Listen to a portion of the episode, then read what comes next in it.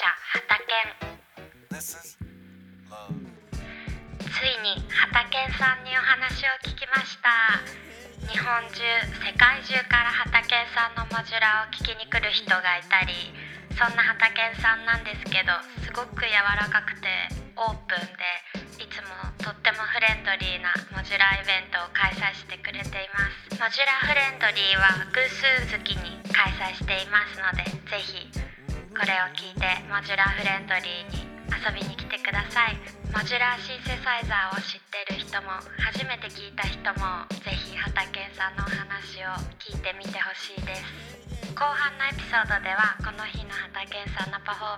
公開しているのでこちらを聞いてから HATAKENさんのモジュラーの音を実際に聞いてみてください。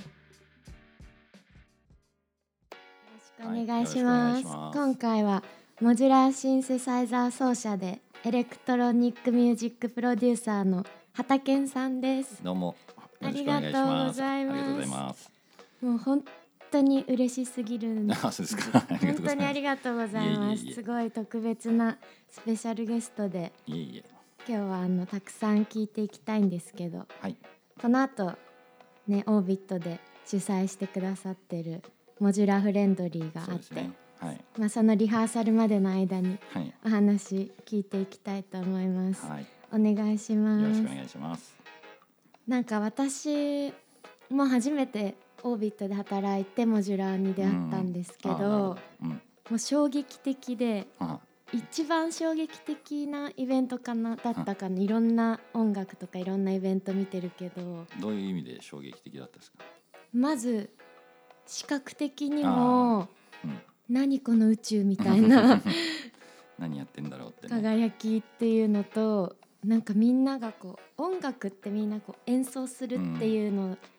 が基本だけど、こう職人のように佇みながらいろんな音を鳴らしてる人たちが次々としかもいろんなジャンルがあるじゃないですか。そうですね。うん。自由にはい。このなんか独特な世界は何なんだっていうすごい衝撃的で はい。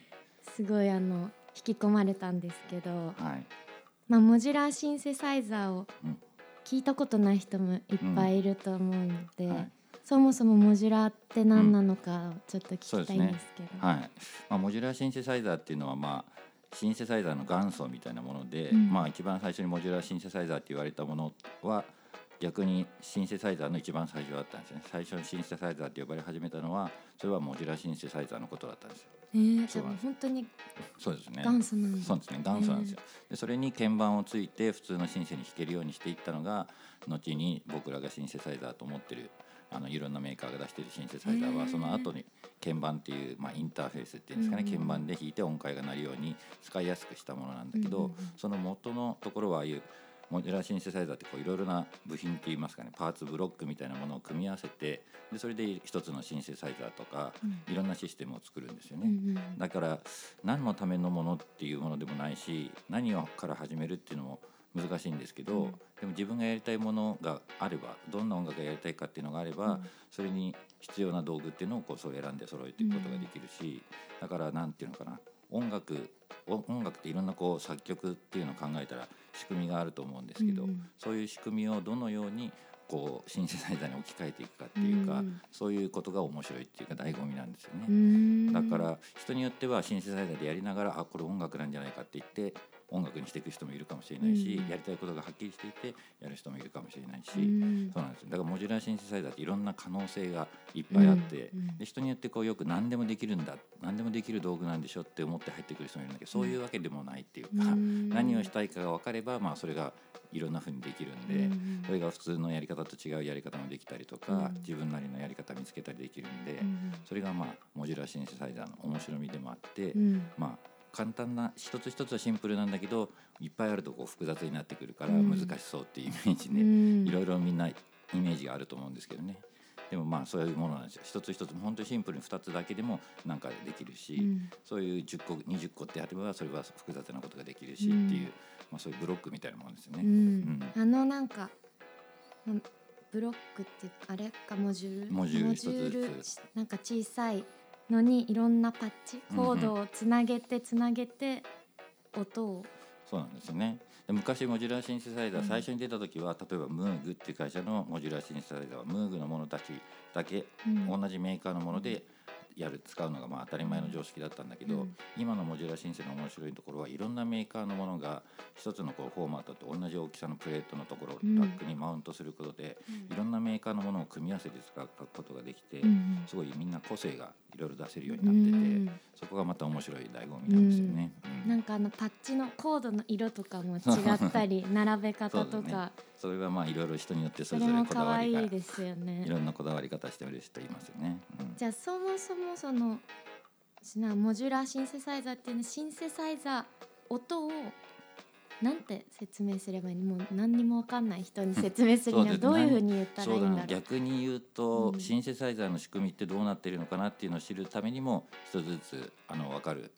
仕組みを知ることもできるかなっていうぐらい、最初何をやりたいのか。例えば DJ がやりたい人がモジュラシンセで何ができるかって考えればサンプラーを2つ用意して、それとあとミキサーがあれば、あとそのミキサーからエフェクターをかければ、うん。もう DJ ミキサーとサンプラーにいっぱい曲を入れておけばもうそれで DJ できちゃうわうけですよね。ん。でもそれじゃあ DJ かけてる曲にテンポを合わせてシンセを何か演奏してみたいって言ったら、うん。じゃあシーケンサーっていうものを使ったり、うん。音源のおあのオシレーターっていうのをやって、フィルターでこう音を確保してとか、うんうん音の長さをじゃあ調節した方がよければそれを切るエンベロープとかアンプっていうのを使ったりっていう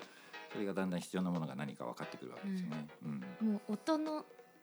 すべてをこう細かく細かく中まで探っていったらすべてモジュールになってるみたいな感じ。そうまあそうですね。だからそういろんなやり方があるんでね、うん。一つのこの音を出すためにはこういうやり方を覚えなきゃいけないとかそういうわけじゃなくて、うん。いろんなやり方ができるんで、うん。でその一つ一つのモジュールの仕組みを知れば知るほど、うん。あじゃあこうやったらこうなるのかなっていうのが自分でいろいろ思いついてでそれをやってみたくなったらこうパッチングしてうん。つないでいけばいいっていう。だからもうなんか曲を音楽をなんか作るっていう目的よりもそれを面白いがってお音うん自体を作ることが面白いっていうのかな、うん。音の音の動きと変化。を、うん、ねなんかあの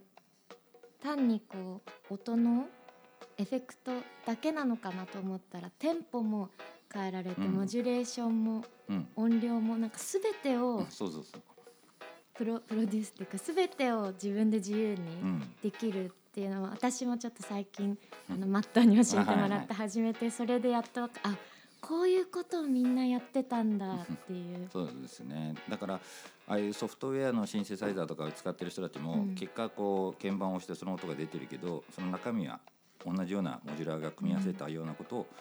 全部のソフトウェアとかもやっていて、それを実際に自分でやってみるとあどうやって音ができてるのかも分かるし、うん。その自分でじゃあこういう音を作ってみたいってこれだったらこれ言うのが面白いんじゃないかっていう本当に自分の好きな音を見つけられるっていうかね。いやそういう面白みが。すごい世界。ですよね。うん。しかも聞くだけだと本当に音楽になってるかまさかあんな細かくうん。全てを皆さんが作ってるっていうか生み出してるとは思えない 本当になんか衝撃的なもので。でもなんか結構誰にでも伝わるし誰もが楽しめる世界だなって私すごい思って。なんかもっといろんな人にこのモジュラーフレンドリーこのイベントにも来てほしいし、もっとなんか私はここに来るまで出会わなかったから、うん。その音楽が詳しい人はもちろんたくさん知ってると思うんですけど、そうじゃない人にも知ってもらいたいなってすごい思って、うんいやありがとうございます。そうですね。いろんな人のそのモジュラーシンセの面白みの一つはモジュラーシンセっていう道具を使ってるっていうだけで、うん。みんながこうモジュラーシンセの話で盛り上がることができるんだけど、うん。やってる音楽とかやろうとしてる音楽がまた全然違うっていうのが、んでそれをそのモジュラーシンセを通して聞くことができるから、うん。なんだろう他の人のその違う表現のことも、白がれるってういうか。な。ん。全然例えばその楽器とかそういうものをコンピューターで何やってるとかも抜きにしてうん。音楽の結果だけをまた聞いてるとやっぱり同じジャンルの人たちだけが集まってきたりとかすることが多いけどモジュラーシンセの面白みはそこだと思うんですよねいろんな音楽の人たちが共有できるっていうか、ううん。自由度も高いけど共有する核っていうかこう原点が一緒だからみんなつながりがそうですね。だからそれが結果モジュラシンセがきっかけにしてそのいろんな音楽のシーンの人たちがうん。全然違う普段分野でこうやってる人たちが一緒になることができたり他のジャンルが面白みが分かったりうん。中にはね違うジャンルを始めてみたりする人もいたりするからそういうのもすごく面白いんだと思うんですよね。本当にいろんなジャンルがありますよね。アンビエントまあジャンルもねなこれなんていうジャンルか分かんないなっていうのも多いですよね。本当自由。うん。でほんであと見た目がすごいキラキラしててあーそ素うですよね。敵な宇宙みたいな。あれもやっぱ他の楽器ではないモジュラーのこう魅力だなって。そうですね、まあ、うん。あれは、まあ、人によってはそれがメインになっちゃってる人もいるかもしれないけど でもそれはおまけ的なあれなんだけどこだわりでね、うん。だんだんその同じモジュールでも黒いパネルとかシルバーのパネルとかうんあって全部黒に変えてうん全部があの黒いパネルで全部統一してる人とかケーブルの色もねうん。統一させてる人とかいろいろいますよね。見た目を楽しみ。方もはい。ある。えそもそも HATAKENさんとモジュラーのうん。出会いは何だったんあですか、出会いはそうですね。僕まあ、モジュラーシンセがあることはいろいろこう存在としては知っていたんですよ。でうん僕らがその東京 Festival of Modular っていうそのモジュラーシンセのイベントをやり始めたのが2013年で、うん僕が実際モジュラーシンセユーロラックのモジュラーシンセを使い始めたのは2014年ぐらいなんですよね。あそうね、だからモジュラーフェスティバル始めた時はまだ僕がモジュラーをやってる人として紹介してたわけじゃなくて、うん。自分も勉強し始めた感じだったんですけど。あそうなんんですすよ。でそれでその前まではアナログシンセのヴィンテージシンセとか、うん。そういうのを全部使ってハードウェアでねやってたのは同じような感じだったけど、うん。モジュラーはちっちゃくてうん。でもっといっぱいたくさんのことができるし、自由がもっといっぱいあるんで,、うん。でもうすぐ乗り換わっちゃった感じですね、それに出会った時にね。でもそれが2014年で世界的にまあアメリカなんかでもそれの10年前ぐらいにもうん。盛り上がって、うん。盛り上がり始めてたんで、そうなんですよね。でもだいぶ日本に入ってきたのはゆっくりだったんですけどね。うーん。じゃあそこから出会ってからぐっとそうハマっですね。て。ハマってまあすっかりそうそうですね。そっちの方のなんか人みたいになっちゃいましたけどね。モジュラー申請の人としての。だってもうモジュラーシンセ界のレジェンドの HATAKENさんそういうふうにもなんか紹介されちゃうことが多いんですけど。世界中の方々がね「HATAKENさん HATAKENさん」って言ってオービットでもいろんな人が聞きに来てて、そうですね。まあ本当モジュラーフェスティバルのおかげだと思うんですけどね、うん。ああいうのを主催して、まあ、世界中のそのメーカーのねうんモジュラーのメーカーの人とか、アーティストの世界で活躍してる人を呼んだりして、うん。まあそういうフェスティバルできているのも本当にまあ皆さん応援してくれる人のおかげで、うん。そうなんですよね。モジュラーシンセの人口ってまあ多分そんなにたくさん増えてはきていないんですけどモジュラーシンセのイベントもね、うん。あの行われるようになこのまあモジュラーフレンドリーもそうですけど、うん。他にもねあのダンス系のイベントあのに特化したそういう音楽に特化したモジュラーのイベントとかうもん。やったりしてますね。うん。アンでそのたくさんのモジュラーイベントを主催している HATAKENさん、まあ、うん。その東京 Festival of Modular は日本最大規模のイベントで。でオービットでは2ヶ月に1回そうですよね。うん。モジュラーフレンドリーっていうイベントを主催してくださってるんですけど、ね。そのモジュラーフレンドリーっていうのは HATAKENさんにとってどういったイベントですか？そうです。ね。まああのご存知の方もいるかとし思うんですけど、このやっぱりオービットでずっとやってたもので、そのモジュラーカフェっていうのがあって。うん黒さんがやってたんですけど、そこにまあずっと出させていただいていて、うん。まあ黒さんもまた引っ越してしまったんででもまたねでも来年再なんか1開するんですよね。ないんかそれですつり続くといいなと思ってますけど、まあだからそちらねがなくなってしまったのでね、うん。まあその代わりじゃないですけど、うん。続くといいなっていう部分とあとやっぱりもうモジュラーカフェの時に出ててくれた人にも声はかけてますけど、はいまたその後に始めたねモジュラーのアーティストさんがいっぱいいるんで、うん。まあ、その人たちにもこういろいろなんだろうな始めるきっかけっていうかね、うん。ライブをここで初めてやったなんていう人もいるし、うん。そうですね。だから経験ライブの演奏とかってやっぱり経験を積めば積むほど自分も上達がやっぱり自分家でいくら練習してるよりもうん。全然違うので、人前でやるのは。だからそこでいろいろ経験するきっかけになればいいなと思って、まあ、このイベントをやってる感じですかね。うん。はい。しかもなんかこのイベントって畑さんみたいなレジェンドの方もいれば今回が初めてのライブなんですっていうえ人もいたり、海外からの人が、はいはいなんかアーティストさんライブする人もすごい幅広いうん、じゃ。ないですかそうですよね。すごくアットホームだし なんか本当フレンモジュラーフレンドリーってい そういうろんな意タ味でね。イトルの通り、そうですね。そのモジュラの音楽が結構いろんな音楽があると思うんですけどノイズ的だったり、はい。アバンギャルドな音だったり激しいものも多いから、うん。なんかモジュラーってそういうものでしょっていうイメージを持ってる人が多いかなと思うんだけど、モジュラーはこうフレンドリーだよっていうね、うん。モジュラーの音楽もそうだしモジュラーやってる人たちもそうだけどっていうことなんですよね。はい。まああのうん。なかなかねオタクっぽい人が多いから声かけにくいかもしれないんですけど あの全然声かけたらみんな喜んで答えてくれる人たちなんで、うん。あのなんか一人一人がこう職人のように演奏して終わるとブワーってそこに集まってみんながこうねそのモジュールを眺めてるあの空気感がすごく。そうですね。演奏の直後にその今演奏してたあの音のあれは何どれ使ってたのうんみたいなのとかあそれでこうなるんだっていうのはみんなのやっぱりすごいさ糧になるじゃないですかね。あれあの空気感ってすごくいいですよね。そうですね。あれがまあそうかもしれないですモジュラーフレンドリーっぽい感じかも、うん。モジュラーカフェの時からそうですけどうね、うん。ん。あのモジュラーフレンドリーで演奏したい場合は、うん。あれは誰でも演奏そう基本的にその私に言っていただければ、うん。うんあの私もこの紹介したい人っていうのをいろんなあのこの常連さんたちも何人かいて、はいでその人たちの枠っていうのを一応決めてて、うん。でその人たちが紹介する人がいればその人を紹介して入れるし、うん。いなければご本人に出てもらってみたいな感じでやってるんで、うん。はい、だからあの逆にあのモジュラーやっててねぜひあの演奏してみたいとかそういう場所、うん。機会が欲しい人はあのオービット通してでもね、うん。私に言っていただければいくらでもチャンスはありそうます。ですね、ぜひはい、はい増やしていきたいしモモジュラーを見たことない聞いたことない人もここに来てうん、そしたらいろんなお話も聞いたり。そうですね。だからもうその中で、まあ、カタログみたいなもんだと思って、うん。いやこのアーティストさん面白いなと思ったらその人の作品聞くなり、うん。また別な演奏に行くなり、そういうきっかけになるかもしれないね、し、そういう入り口にもなりやすいイベントだなって。はいはい。すごいもう私もあの海外から友達が来た時とかも、あモジュラーのイベント連れて行こうと思って あの連れてきたらすごい喜んでて「あそうですか。何これ!」みたいなすごい興奮してて。うん。いろんな人が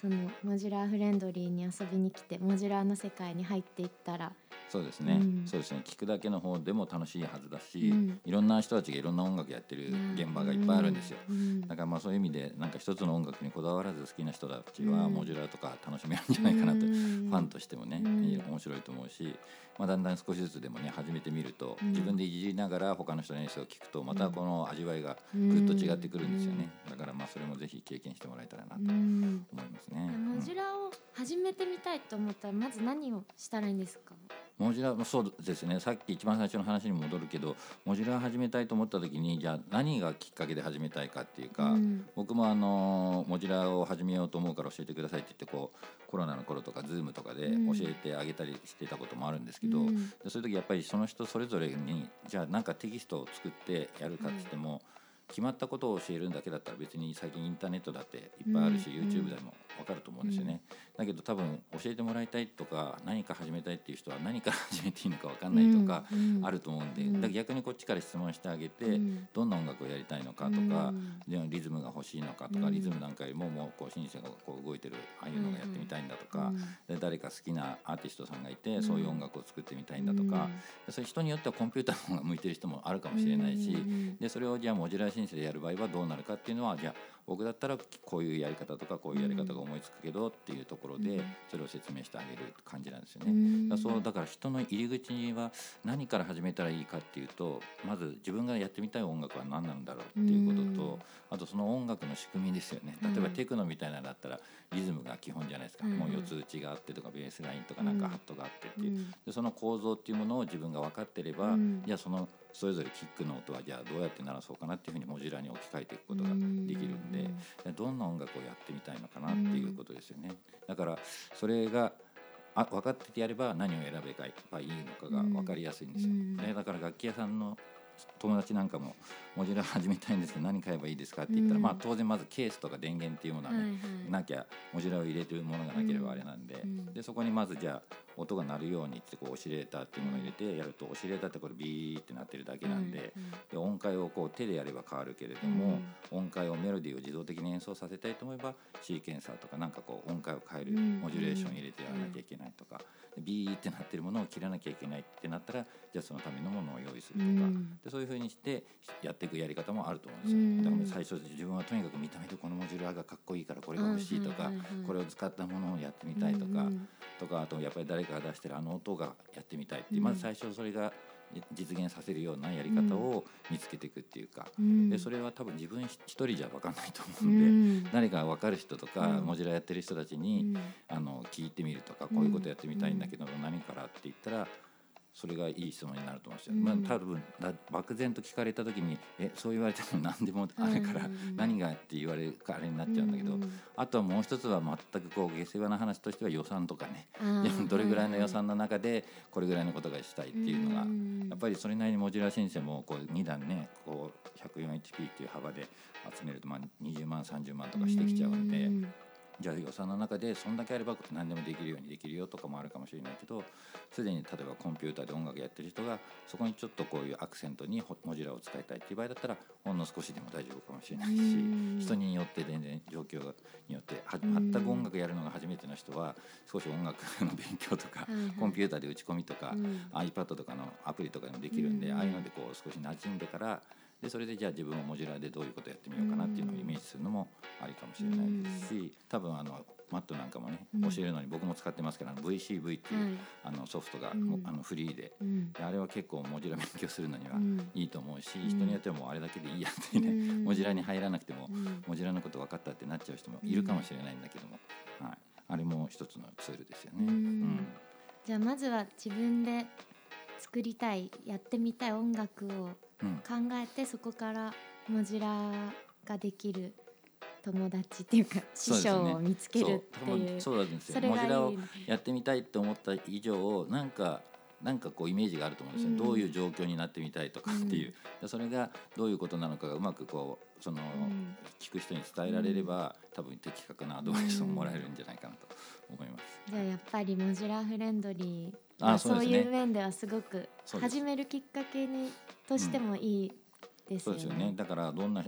あのことなのかなってまあ見てくればああんな人でもできるんだじゃないんですけど、うん。あの百分一見にしかずじゃないんですけど、それでやっぱりモジュラの音はあの現場に来てね楽器屋さんでいじった時一つのシンセがどんな音鳴ってるかなとかはあるけど、うん。音楽としてとか表現として、うん。みんなどんな音出してるのかなっていうのはうんやっぱり現場に来てぜひうん。聞いてもらえたらなとは思いますね。うん。なんかまさに畑健さんのライブとか、うん。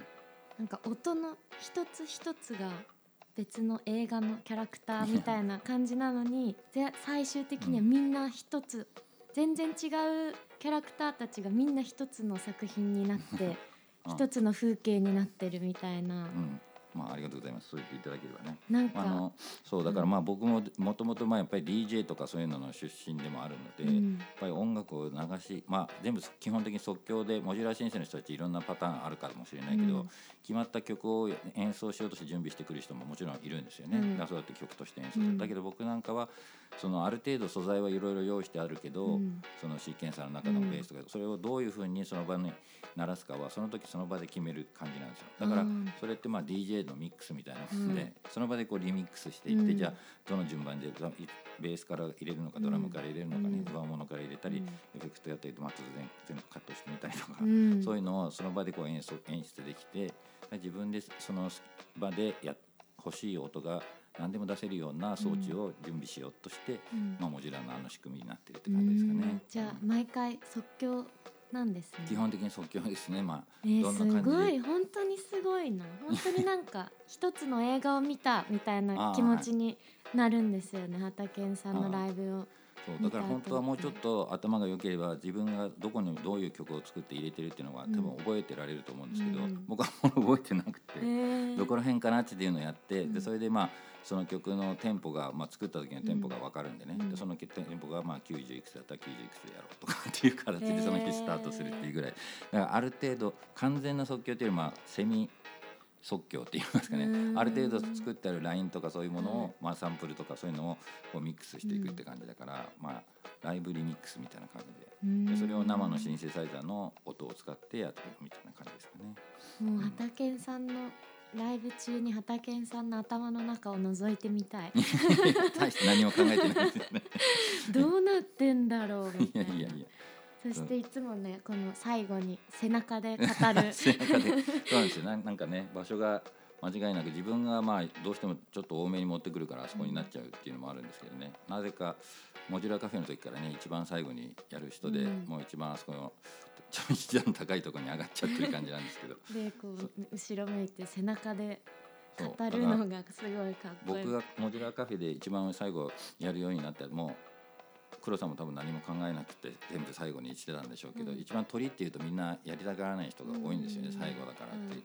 だからもうこっちは逆に鳥に慣れてしまって 鳥鳥そうですね。だから一日その日いろんな演奏を聞いたのを受け止めた上で、じゃあ何をしようかなっていう感じで、うん。まとまる感じですかね。だからまあふ普通っぽい音楽になっちゃう時もあるしって感じですけど。いろんな、本当いろんな世界をいつも楽しませてはい。ありがとうございもらってるんですけどね。あのオービットのマジュラーフレンドリーがまあ2ヶ月に1回開催で、そうですね。だから今12月ですよね。だから次は2月が、うん。だ2月4月で偶数月にやることになるんですかね、うん。じゃあ畑さんのインスタグラムとかはい。ツイッターとか。そうですね。ツイッターそうです。私のツイッターとかあとうんフェイスブックとか、うん。そういうところではいつもアナウンスしてますし、うん。はい。あのずっと,、えっと OSC 兄弟っていうあのケーブル作ってたりパッチケーブルとか T シャツ作ってるあのなんていうんですかイラストの柄が売りのはいところがあるんですけど、はい。そのあのデザインしてる人にフライヤーお願いしてるんで、うん。ちょっとこうイラストっぽい感じの、ああいうので、うん。はい、見ればわかるかなと思うんで、可愛らしい感見つけたらねぜひ一回オービットに来ていただけたらとぜひ思いますね。ぜはい。ひ遊びに来ていただきたいです。私も一回マットとあやってましたね。タップタップダンスでダンスでねあれも面白かったですね。てそう。なんかやっぱタップダンスって自分の鳴らしたいものを自分の足でこううん。足を動かしたらタンってなるっていうあだい。たい想像ができるうんものだけどモジュラーを通すと自分が想像を超えた音に変わ自分の音が想像を超えて返ってくるみたいなすごいすごい面白い世界。すごい楽しくて、はい、そうですね。あの時も多分、まあ、ディレイみたいなのも使ってたしグラニュラみたいなねうん。ああいうのを使ってたんじゃないかなと思うんですけど、そう僕も同じようにあれを同じようなエフェクターでそのピアニストの人にやったらピアニストの人も同じように反応してましたね。うん。自分が演奏するのにディレイとかだと同じタイミングでだと繰り返してるだけだから、うん。あそういうもんかって思っちゃうけど、うん。全然こう突拍子もないうん。ところで同じようなフレーズをこうやってくると、うん。そういう即興のピアノの人とかはやっぱり反応しちゃって、うん。それに対して自分の演奏がまた返ってくるからそれに対して演奏していくっていうフィードバックでうん。それがもう面白かったって言ってまマッしたね。人ともセッションしてるし自分ともセッションしてるみたいな。ですね。すごいそのモジュラーと何かのコラボっていうのもすごいいろんな面白いなって思って。そうですね。だから僕が思うのはモジュラー中心になっちゃった音楽もまあ面白いのかもしれないんですけど、モジュラーはやっぱり道具なんで、うん。さっき言ったこうなどんな音楽がやりたいのかとか、うん。あれも多分こういう実験をしてみようっていう最初にそれがあって、そこに道具としてモジュラーを使うから、うん。その役割がそういう感じだといいと思うんですよね。うん。モジュラーがなんかこうなったらこうなるかすげえモジュラーみたいな感じになりながらやっていくと、うん。ちょっとだんだんこう見失うものもあるかもしれないなっていう。ん。だけどやっぱりそういった人間の表現をそうやってフィードバックしてそれがまた人間が反応してのそのフィードバックがうんやってるっていうこととか、そういうなんか違うテーマがあってそのためにモジュラーをじゃあこう使ってみようとか、うん。そういうのが本来こうモジュラーのいい使われ方なのかなっていうか、うん思いますね。うん。いやー本当にあのいろんな自由度があって幅広いモジュラーをぜひ。そうですね。映像映像にもねあのビデオの RGB、RGB のあれを変化させるのにもやるモジュールとかも出てたり、うんあとはまあこれ照明とかにも使えるし、んまあ、トリガーとかあれだからこうフラッシュとか、うん。ああいうものにもできたりであとこうモジュラーの信号を MIDI にももちろん変換できるので、うん。MIDI でもちろん他の楽器を鳴らすこともできますけどそういう照明とかねいろんなものをコントロールしたり。はい、そうですね。だから人によってはあの一楽さんなんかもこうフラッシュ光らせてたり、うん。あとはあのドローン飛ばしたりとかね、うん。ああいうのもやってましたけどだからまあ何でもやろうと思えばできるんですよっていうところだと思うんですけどだからまあ本当に自分が何をやってみたいのかがあったらいろいろで挑戦してみれるものとしてはなんか実現させてくれるかもしれなうんい道具としてねいやー期待できると思います。本当にすごい楽しい世界ですね、モジュラーの世界、私もこれからどんどんもっと入っていきたいなってうん。マット先生に。そう。だから自分のアイディアこんなことできないかなって言って、うん。モジュラの機能から考えるんじゃなくて自分のアイディアを先に考えて、こんなことがしたいんだけどそれをやるにはって考えていった時の方が、いろんなアイディア実現するのが出てくるかもしれないんで、ああ面そ白いと思すごいなんか考えてるだけでワクワクする。そうですね。そう普通魔法みたいなことでそんなのできないかもしれないけどでも先にやっぱりそれが想像できた人があのそこにたどり着けるなわけだと思うんで。んそうですね。だからなんとなくやりながら面白いの見つけたって言ってそれをこうキャッチしていくっていうやり方も一つのやり方かもしれないけど、うんそれは多分あの他の目的でやってる中でも出てきちゃうんですよ。うんあれこれやってる中で面白いこれはって、でそうするとそれと組み合わせてねやっていくと面白いっていう。えー、確かに魔法魔法使いみたいですねモジュラー うん、そのうでこうしたらこういうことが起きるんじゃないかなって言って、うんまだ自分でも何が起きるか分かんないけどこうやってみて、であとやっぱり散々まあ家で練習じゃないですけどやってて危険な音っていうのがあるわけじゃないですか、うん。ギャーとかゴーとか、こうなったら大変なことになるっていうのをうんやっぱり知ることもやっぱり人前で演奏する以上はね、うん。責任として、うん。あのわきまえとく必要があるのかなっていうのもありますけど。うん。なんかモジュラーを通して自分を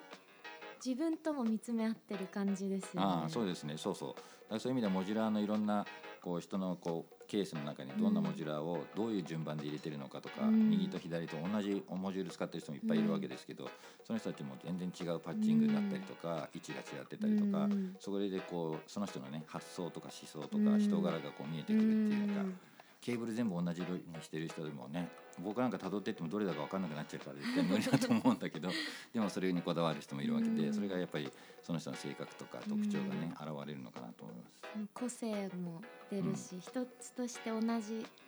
同じ人同じモジュラーはないっていうか。そういう組み合わせはね、うん。そう自分としてもないと思うんですよ。同じこれはあのセーブとかできないわけじゃないですか、うん。あの写真撮っとくことはできるかもしれないけど、うん。一発でこう再現することができないから、うんまあ、自分で全部抜いたらまたもうそれで消えてしまうみたいなものだから、うん。その面白みというかねそれもだんだん最初それがこうねなんか引っかかっちゃう人もいるんですよ。セーブとか保存ができないっていうのは辛いな、はいはいなと思ってだからずっとそのままにしちゃってる人とかもいるんだけど、うん。それをまたこう超えてってね全部毎回やっても結局同じようにつなぐんだしってことがだんだん分かってきたり、それを繰り返していくとね面白いと思うんですよね。うーん。いやーなんかよりモジュラーへのワクワクが高まりました。ありがとうございます。今日のこの後のライブもすごい楽しみ。あはい、よろしくお願いします。だらだらと喋りましたけど。ありがとうございます。いえいえ。私もこのポッドキャストをそもそも始めた始めたいなって考えた時に、うん。一番最初にあ畑健さんとかにおあ話聞けてうモジュラーフレンドリーなことをうん。なんかポッドキャストを通してこんなイベントやってるんだよとか話せたらいいなっていうのを考えてあポッドキャスト始めてみようかなってと思ったきっかけでもあって。ですね。はい。だからあの畑さんがこうやって話してくれて一つの私の夢が叶ったっていうかいやまたおもう本当に気軽に声をかけていただければ。本当にありはがたくて、このあそうですか畑さんってほんこんなにすごい方なのにい、いえいえ何もすごく畑さん自身もすごいフレンドリーじゃないですか。これがまさになんかモジュラーフレンドリーの世界観っていうかこのアットホームさをうん畑さん自身がやっぱ生み出してるなってすごい思ってうですかありがとうございます。そうだといいですけど。はい 本当にあの今日ありがとうございます。いやこちらこそありがとうございます。本当すごい嬉しくてまたこれ。からもよろしくお願いします。お願いいたしまたね気軽に声をかけていただければ、はい、ありがとうございます。はいありがとうございいやます。ぜひ聞いてくれてる皆さんにモジュラフレンドリー遊びにはい、来ていただいてモジュラーフレンドリーをぜひよろしくお願いいたします。じゃあ今日も楽しみにしてます。はいありがとうございました。た畑健さんでした。はい